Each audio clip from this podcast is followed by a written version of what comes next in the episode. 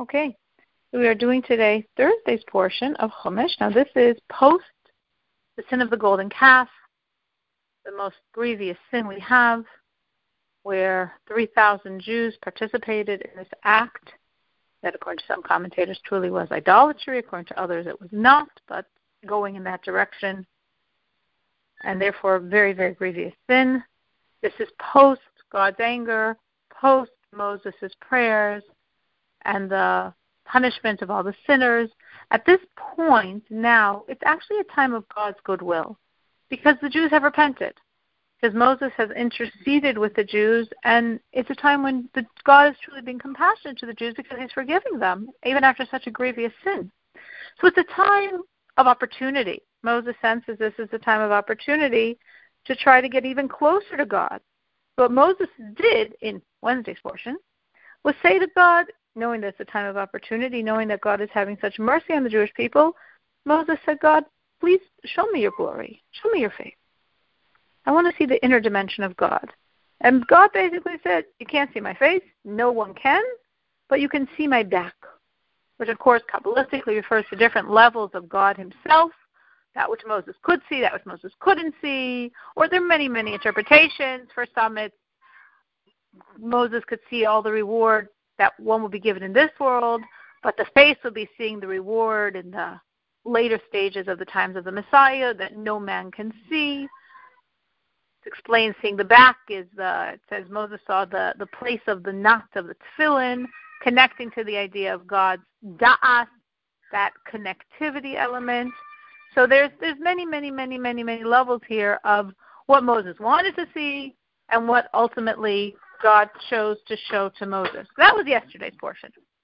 So now, continuing in today's portion, God says to Moses, now we're continuing, carve for yourself two tablets of stone like the first ones, and I shall inscribe on the tablets the words that were on the first tablets which you shattered. In other words, to understand the storyline, Moses is in heaven for 40 days. That's when the Jews sin because they miscount. Moses has said, I'll be back in 40 days. They did not realize that a day means a complete day. In the Jewish law, day means ninth and day. They only counted the days, so they were one day off. And the forces of evil exploited this opportunity and obviously created such a deliberate situation, showing them a casket in the heavens flying. The whole world got dark and cloudy, and as if it's mourning for the passing of Moses. And then the Jews panic, and the mixed multitude of Egyptians that joined the Jews were like, oh my gosh, now we don't have a leader. Moses is gone, and we have to bring someone back, et cetera, et cetera. Which led them to convince the Jews to we have to make a new God, a, a representative of God. Moses is the leader in the desert, someone that's showing us the path. We need a new force to do that, and uh, we shouldn't go for a human because look, humans are so transient. Let's go for something more powerful, more substantial.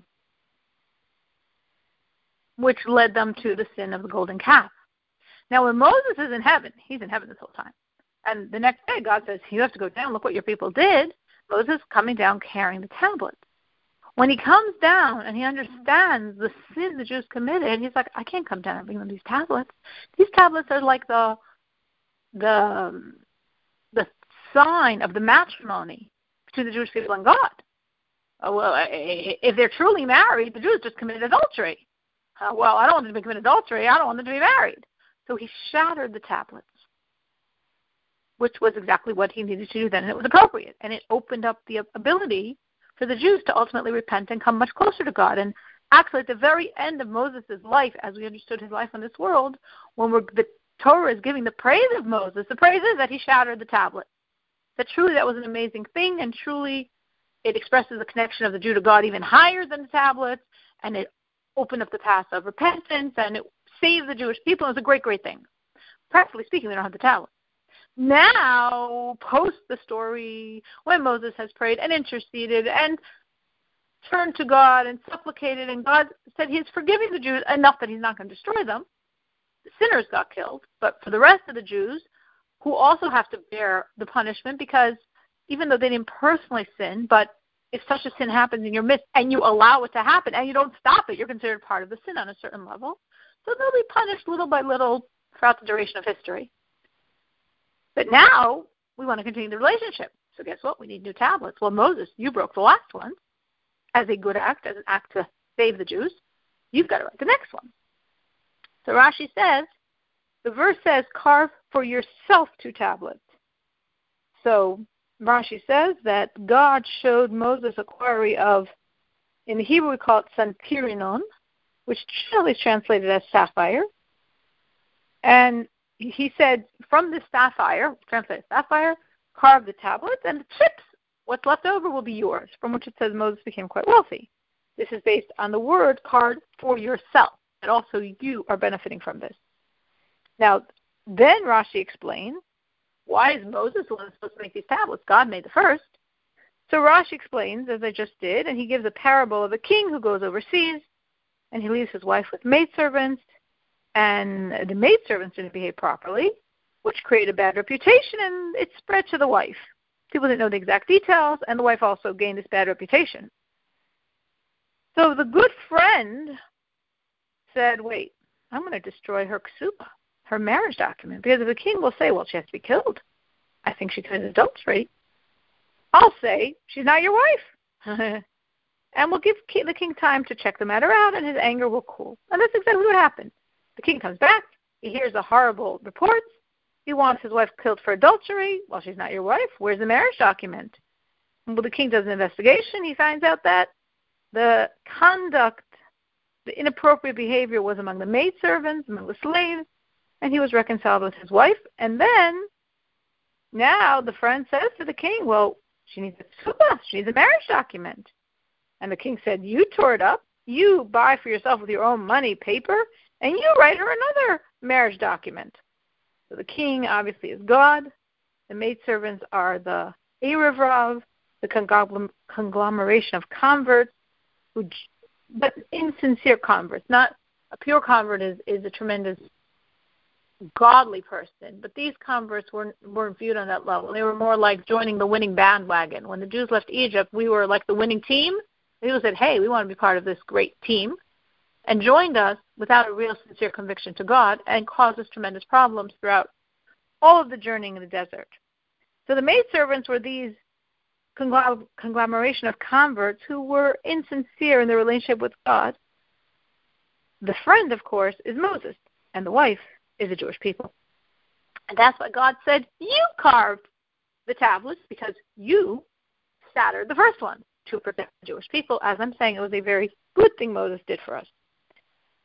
Uh, next verse, be prepared for the morning, ascend Mount Sinai in the morning, and stand by me there on the mountaintop. Now, Rashi translates this word in Hebrew, it's nachon, which previously had meant correct. Um, but here, Rashi is training explaining it to mean be ready, be prepared. No man shall send with you, and no man shall be seen on the entire mountain. The flock and the cattle too shall not graze facing that mountain. So Rashi explains that the first tablets were given with fanfare, with sounds, with a throng of people. It was almost as if the evil eye affected them. These tablets are going to be given with a lot of quietness. Nobody's going to be around. Nobody's going to hear about it to protect them. And Rashi concludes there's nothing better than modesty. That since these tablets were given in this very discreet way, they were protected. So he carved out two stone tablets like the first ones. Moses rose early in the morning and ascended to Mount Sinai as God had commanded him, and he took two stone tablets in his hand. God descended in a cloud and stood with him there, and he called with the name of God. God passed before him and proclaimed. This is the name of God, we're saying. These are all names of God. Um, in English, it goes God, God, merciful and gracious, slow to anger, and abundant in kindness and truth. These are from the these are the thirteen traits of compassion that are all various names of God.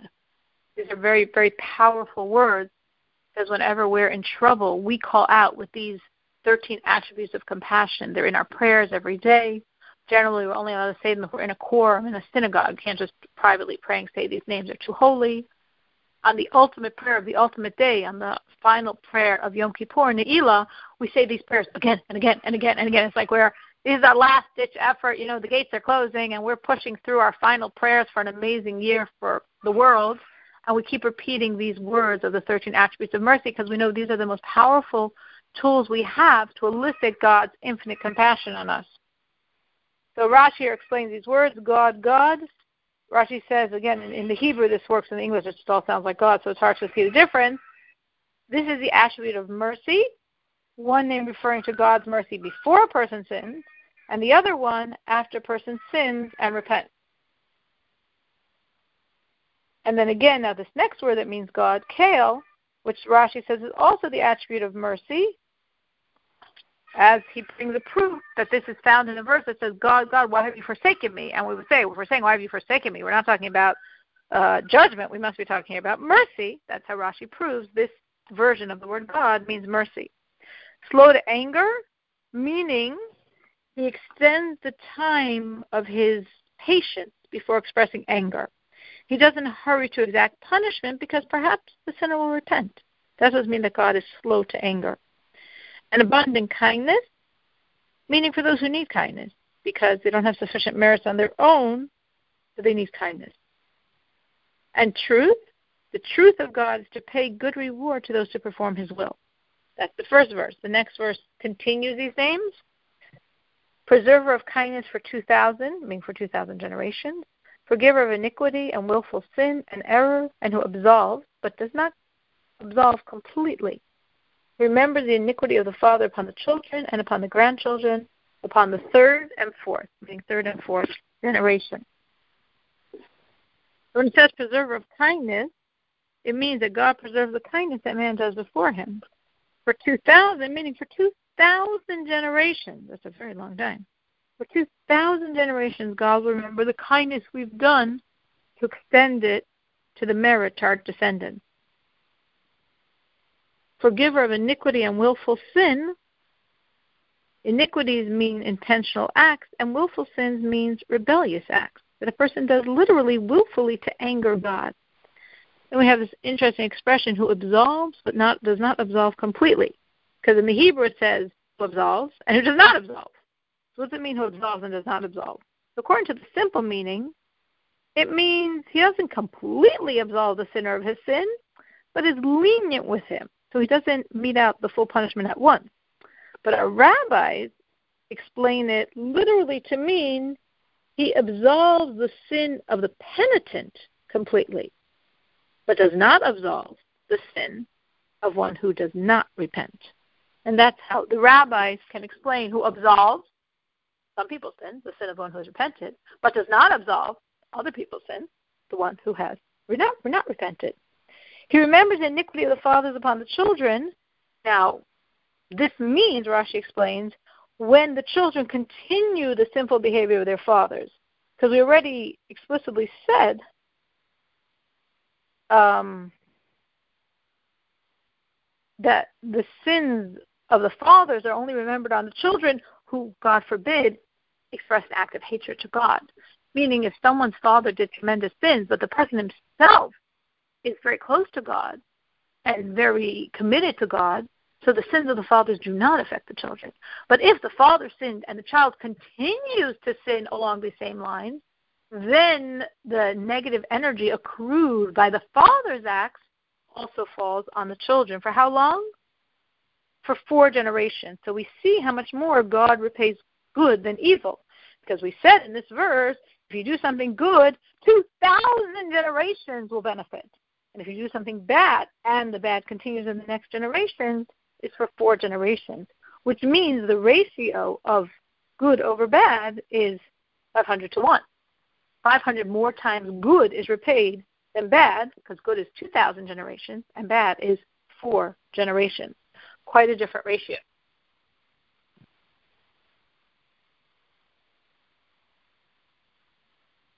And Moses hurried to bow his head toward the ground and prostrate himself. It says Moses hurried because Moses saw the divine presence passing before him. And when he heard the sound of this calling of the names of God, he immediately prostrated himself. And Moses said, He said, If I have now found favor in your eyes, my Lord, may my Lord please go in our midst, for it is a stiff necked people, and may you forgive our iniquity and our error and make us a portion. Which means you promise that since you forgive iniquity, then we want you to be with us. And if you're saying, well, they're stiff necked people, they disobeyed me, but you said you forgive our sins. So the the word key here means if you've forgiven our sins, then you could be in our midst, even if we are a stiff necked people. And you can make for us a portion, meaning make us a unique portion.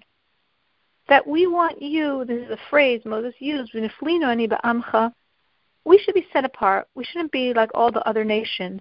Your divine presence should rest upon us uniquely and not the rest of the world.